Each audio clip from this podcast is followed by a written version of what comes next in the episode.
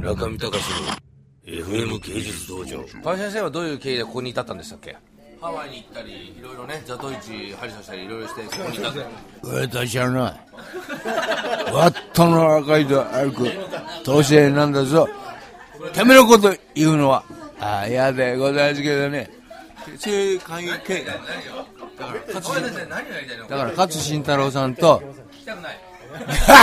名言しないとね。調子が良くないと。調子が良くない。調子が良くない。明白だ。だから勝さんと1時間前飲んだよ。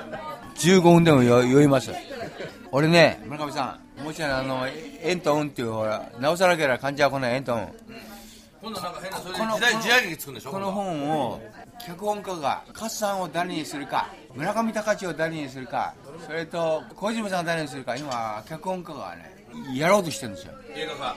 映画ドラマ化の話ドラマ化ドラマ化ギークピクチャーズでやらなくて、それを。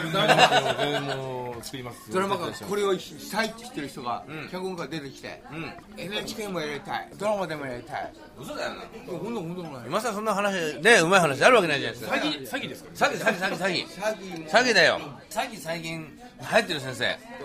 ドラマ詐欺。俺 はね、振り込め詐欺と同じですよ。2億、2億振り込めっつってね。金出さないから。2億振り込め。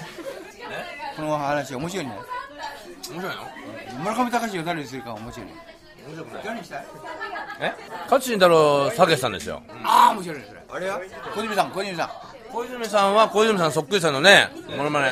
うん村上隆は小田切城にしてください。ああ、 そう。先生が、自分が木村拓哉さんが言ってましたあ木森高いもんああの本はいいでしょあれあれはねきっと100万本売れると思うんだよどうどう思いますか売れません。え中見隆の FM 芸術道場